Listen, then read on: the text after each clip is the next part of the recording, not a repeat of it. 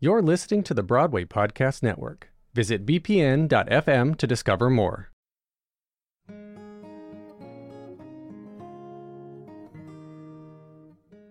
You're listening to The Ensemblist, the only podcast that shows you Broadway from the inside out. Welcome. I'm Mo Brady.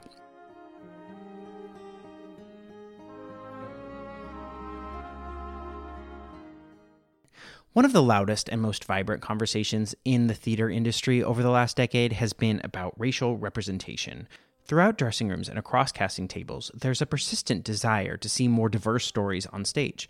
And yet, the racial diversity of our country isn't reflected in the racial diversity of our Broadway performers.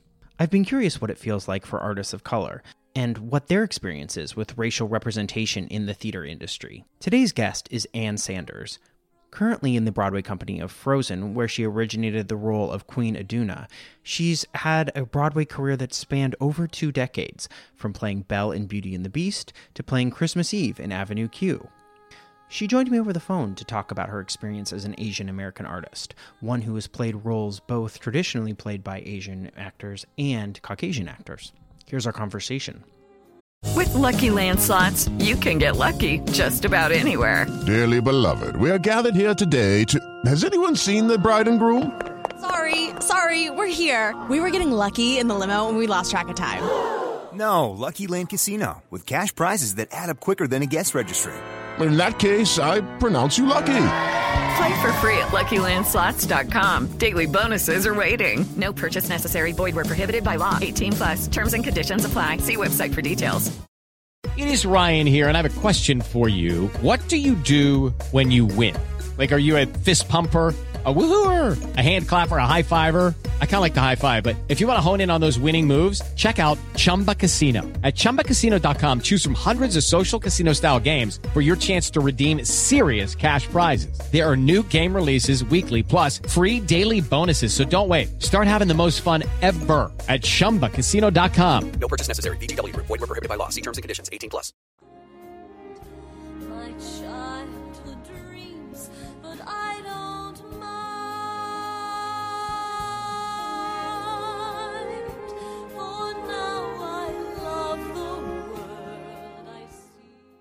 Hi, would you introduce yourself and tell me where you're calling from today? Hi, everybody. I'm Ann Sanders, and I live in Forest Hills, New York, just about 30 minutes outside of Manhattan. I'm wondering what you remember as the first time you f- saw someone who you felt looked like you on stage. If it was in a musical, in a concert, maybe it was a movie or a TV show, someone that looked like you in the performing arts. Sure. I'm thinking of Lea Salonga immediately. I saw her singing, and prior to Leia, you know, I hadn't seen anyone. After I experienced her talent, I thought, okay, well, if there's one, maybe there are others.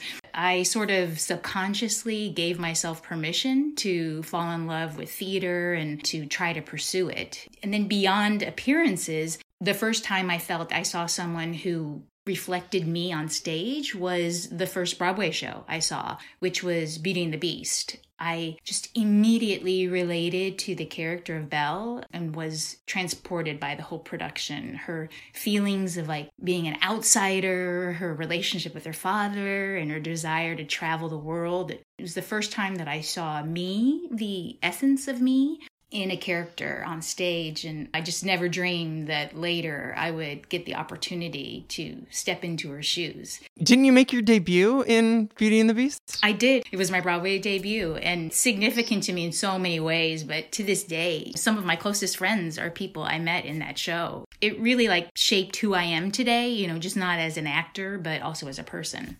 Oh gosh, let's unpack some of that. That's so fascinating. Okay, so when you saw the show, do you remember seeing people of color in it? And do you remember seeing anyone you thought was Asian American in the cast? I don't. I don't remember any of that. I think I was just so surprised with it being my first Broadway show, taking it all in. I knew I was in for seeing something special. In fact, you know, shh, don't tell anybody, but I had a little tape recorder in my my purse. I'm gonna find it because certainly I now have time since I'm in the musical quarantine to like find it somewhere. I remembered thinking, oh, I, I know the music, but I want to hear all the dialogue. I recorded the whole show.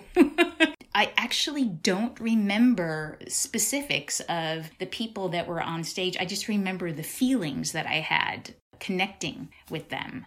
What time passed between you seeing the show and auditioning for the show for the first time? One of my first shows I auditioned for after college was uh, Miss Saigon. And I got it, and they said, Great, this is production is happening in Stuttgart, Germany. And I was like, what? and they're like, yes, it's the same creative team, but we're going to go through all the German phonetics with you and everything. And I was like, oh, okay. I knew some people that were in the show, so I contacted them and they're like, it's fantastic. You have to come. It's amazing. So I went. I was able to travel the world. I actually started out in the ensemble and then I covered the role of Ellen and then later took on the role of Ellen in Miss Saigon. And at that time, after that show closed, they were having auditions for Beauty and the Beast there in Stuttgart, Germany, which was just across the street. So I auditioned for that and got it and was able to do the whole show over there in German. So I know the whole show. Actually maybe better in German. When an opening happened in Broadway, it was the same creative team and they called and said, "Hey, we have an opening. Would you like to come join?" And I I still remember being on the phone. I think I just was like covering it up, screaming, jumping up and down because I didn't think that going to Germany would get me to Broadway. That's that's fascinating. Okay. I think it was about 3 years. How do you identify ethnically? The world sees me as an Asian American woman, and I have to say, I do identify that way. I'm of mixed race. My father was Polish, and my mom was uh, Korean, Japanese. But in the world, everybody sees me as an Asian American woman, and I do move through the world that way. So I see myself as a mixed race woman because already you're so like even with Miss Saigon, I assume in the ensemble you were playing an Asian character, and then you go to playing the token white female. What an interesting way to see that story that you're experiencing it from both sides of its racial divide. It really was. And it surprised me because, you know, that was really my first big professional gig. And it came about in an unusual way in that the woman who was playing Ellen had to leave the show quite quickly for personal reasons. And so until they found someone, they were like, okay, Ann, you just learned it. They took me to the hair salon.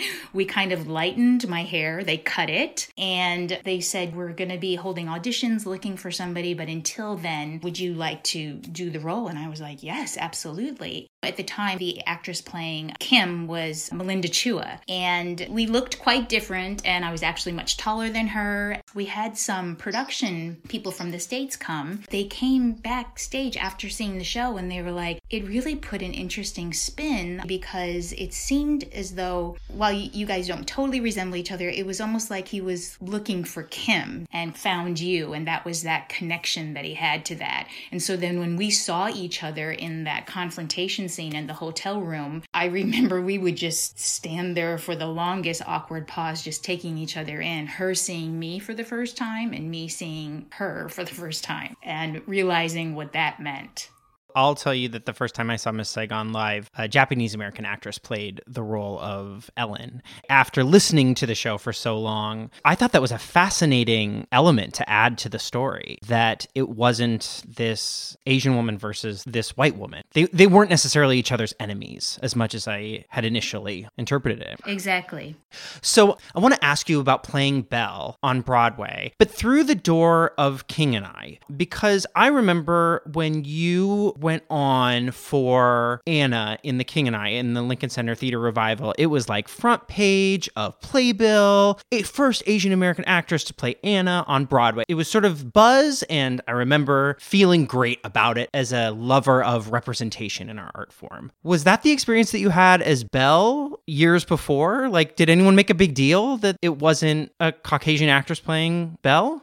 It was interesting because I think part of that was in 2001, and I think social media wasn't as prevalent. Perhaps it didn't receive as much attention that way about it. And I think also because it was Beauty and the Beast and it was a fictional story, uh, not based on live events or facts, it seemed to be more accepted, perhaps. Whereas when it was The King and I, even though Anna Leonowens in real life was of mixed race, it seemed people were more surprised and shocked by that, that that would happen. So it seems like the outside world was making a bigger deal about it with your King and I experience than your Beauty and the Beast experience. What about how it felt? Did it feel remarkable to be an Asian American performer playing this French young woman? I was never trying to be naive about it, but I think because I came into it through the lens of working in Europe, there were times when I was over in Germany thinking, this is really quite remarkable. I'm an Asian American woman speaking German, playing this French provincial girl in this town. I remember immediately thinking, wow, Europe is ahead of us on all of these fronts, that they're completely embracing all of this. That was what I was surrounded by. And that's what I came into New York with. And so to me, it was more significant that, oh, this was the first character that I really related to, uh, the first Broadway show that I ever saw. It was only later when you start auditioning for other things that you started to see people putting you in categories or you allowing yourself to be put in different categories. Sure, because one of your Broadway roles is playing Christmas Eve in Avenue Q. Right. That's a role that thrives in stereotypes, right? It, it's making parody of stereotypes and our preconceived notions of Asians and Asian Americans, right? Yes, yes. And in fact, interestingly enough, when I went to go audition for Christmas Eve, or I asked to be seen for Christmas Eve, because I'd seen the show and like was falling off the chairs, dying laughing, I remember being told, oh, yeah, they don't want to see you. They don't want to see anybody playing Belle for that role. I remember thinking, oh, wow, I know I relate to that character as well. Definitely so much of my mother that I brought to that and those situations and things that she would say. And so I thought, oh God, I got to be resilient here. And I traipsed down to the open call and went through the whole open call process. And that's how I got the show. That's interesting. Do you feel like the reason that it was hard for you to get an appointment for that show had to do with race or perceived race, or is that more about types and, and characters and putting people in ingenue versus funny role boxes? I think it was a mix. And I think it was, you know, I had just gotten to the city. Nobody knew who I was. So I think it was part of that. And then the assumption of, oh, this Belle character seems different than Christmas Eve. And so I, I do think it, it was a mix. And there are times where sometimes people will be like, well, her last name is Sanders. And, you know, I just think that's so interesting too. So perhaps, you know, maybe just from a resume, seeing that as well. I really don't know. But sometimes I look back on those moments and think I'm just so grateful for them because it made me really solidify what I wanted to do. And it could have been easy to be like, oh, okay, well, forget it. But because the material was so good, I just thought, no, I've got to keep trying. I want to ask you about dressing room culture, particularly in shows that have primarily been Asian American, like The King and I. You said that you sort of moved through the world as an Asian American person. I'm wondering if it has felt different, easier, lighter, being surrounded by a group of performers who have a similar cultural experience as you, or if that doesn't ring true for you being in a show with mostly Asian actors, there's an immediate recognition that it's special. It feels unique because it is so rare. Simultaneously, there's this great joy mixed with, oh, this responsibility to make sure you tell the story well because it is so rare. At the same time, there's kind of a shorthand that happens with us in that many of us have similar experiences growing up with our families and our culture and, you know, certain types of music or food or what have you. I have found that the same is true when it's reversed. For example, in The King and I, when the Caucasian actors are in the minority, the conversations that stem from those relationships, I mean, just added more compassion and greater understanding, you know, on both sides. When we were talking about The King and I, it's Louis and Captain Orton and um, Sir Edward. They were like, whoa, this is what this feels like. There's just three of us and there's, there's all of you guys. And it was an embracing of all of those cultures and talents. It's special in both regards. I'd like to ask you about Dear Evan Hansen. When it was announced that you would be joining the Broadway company, I don't remember hearing about another actress of color playing that role before. Is that right? You know, I think that that is correct. I do think that's right. How did the audition process happen for you for that role? It wasn't necessarily a role that wasn't open to all ethnicities, but it wasn't a role that we had seen anyone other than Caucasian actresses play on Broadway or on tour or Toronto at that point. That came about really interestingly because when I was doing If Then, I was working with Michael Greif, and I remember walking back with him from some type of press event. We were just chatting about what else he was working on, and there was just kind of this glimmer in his eye, and I was like, whoa, what is this project? Because he seemed so excited about it, but like kind of suppressing it. of course, that was him developing Dear Evan Hansen. So I remembered clocking that and thinking, oh, when this happens, I want to make sure I see it. And I had just seen Dogfight and I, I knew of Pasek and Paul's music, and I thought, okay, I need to see this. So I remember running down and I saw the last show at Second Stage on a Sunday night. And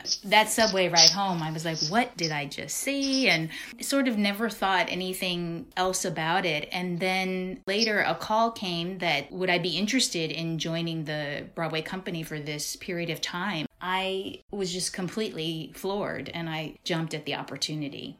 I have to say that one day that, you know, the stage door at Dear Evan Hansen is incredible. The fans will wait there and wait to talk to us and share art and story. And there's this one day where, I mean, I'll never forget it. This woman was waiting at the stage door and she said, That's what it feels like trying to be the perfect mom, to live up to all these expectations of other people, to feel like you're failing your children. And then, Mo, she said, pressure that you feel as a minority, that everyone is watching you even more closely. You're desperately wanting it to be easier and better for your children. I was just completely struck because the actor playing my husband in the show, Ivan Hernandez, and I often spoke about that in our own family. That idea that somehow we grasped onto, that we felt like we had to work harder, stay later, show up earlier. Now, those are universal feelings. Everyone has those, but that it filtered through her in that specific way and that she was able to articulate it to me so quickly after seeing the show. I'm just forever grateful she shared it with me because it sort of helped me appreciate my parents even more and what they were thinking about when I said, "Hey, I want to go into theater," and the worry and the the, the stress that they had. It wasn't just about will you be able to take care of yourself? Will you be happy? There was a larger concern. I think absolutely. That was even unspoken from my mom. You know, we grew up in Chicago, and I think one of the first Asian American news anchors was on Channel 7. She would say to me, Why, you know, why do you want to do theater? Why don't you do that? Look, there's somebody that looks like you doing that. She was gravitating toward that, and I think subconsciously she was definitely worried for me. But they never said, Don't do this. So I was very lucky that way. Isn't it remarkable that seeing someone do something gives us permission to do it ourselves or helps other people give us permission to do it ourselves? It is. It's hard to go after what we haven't seen yet, but we do have to keep fighting for that inspiration your resiliency in this industry is remarkable. It is no surprise that we at the Ensemblist will always champion someone who has found a way to be so successful in an industry that is so hard for so long. So you have my esteem in multiple ways. I do want to ask you about the experience of being an Asian American performer in the Broadway industry over this amount of time from the outside, we have made great strides in terms of representation and cultural conversations and seeing people of different backgrounds having their stories on stage. Mm-hmm. But like I said, I'm on the outside. Is it better? Is it much better? Is it completely better? Is it different but still not great? When you think back to your experiences booking Miss Saigon, being on Broadway for the first time in Beauty and the Beast, and your experiences now, pre coronavirus now, does it feel that different to you? I remember early on being in waiting rooms to audition, and there was this great mix of people. However, it did seem very often that all the Caucasian actors were reading for one role, and then all of us others lumped into one category to read for the one other role, which very often wasn't the lead. And it is getting better, Mo. I will say it's getting better. And I do want to say Disney has always been champions of this. I remember going through the whole audition process for Frozen, and very often in the waiting rooms, you might guess, oh, who's reading for what role? And throughout that process, I never could figure out who was auditioning for what. They were completely open to all the possibilities. Later, when the king and queen became this interracial couple, I just love that one of the first images that our audience members get to see in Frozen is this completely diverse family. This king and queen trusted loved by their community, and all of them are sharing in the love of the children. It really makes me happy that they kept themselves open to the possibilities and that it shook down that way. As actors, I feel like we need to recognize that we have power in speaking up and sharing vulnerable stories and things that connect us to the characters. And then if we're not right for something or if we're unable to do it, to go ahead and recommend somebody else, share in that information, and then for other people in power to actively seek out and welcome contributions from everybody. Because it is getting better, but my hope is that we can make history right now by now making it an assumption for our younger generations that these opportunities are real. As much as I love having this conversation with you, that we won't have to be having these conversations later on, that it becomes an assumption.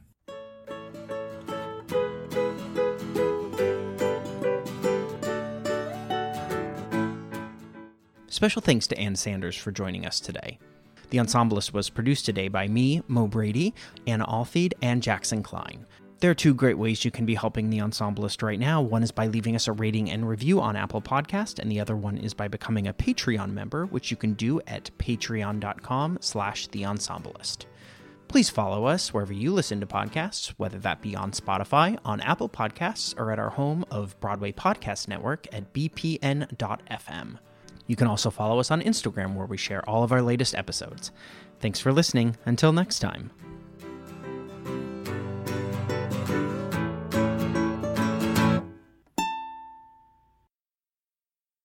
Hey, it's Leslie Odom Jr. here on the Broadway Podcast Network to tell you about the Rise Theatre Directory, a program of Maestra Music. Rise is a national online resource designed to connect and empower backstage and administrative and creative theater professionals from underrepresented backgrounds.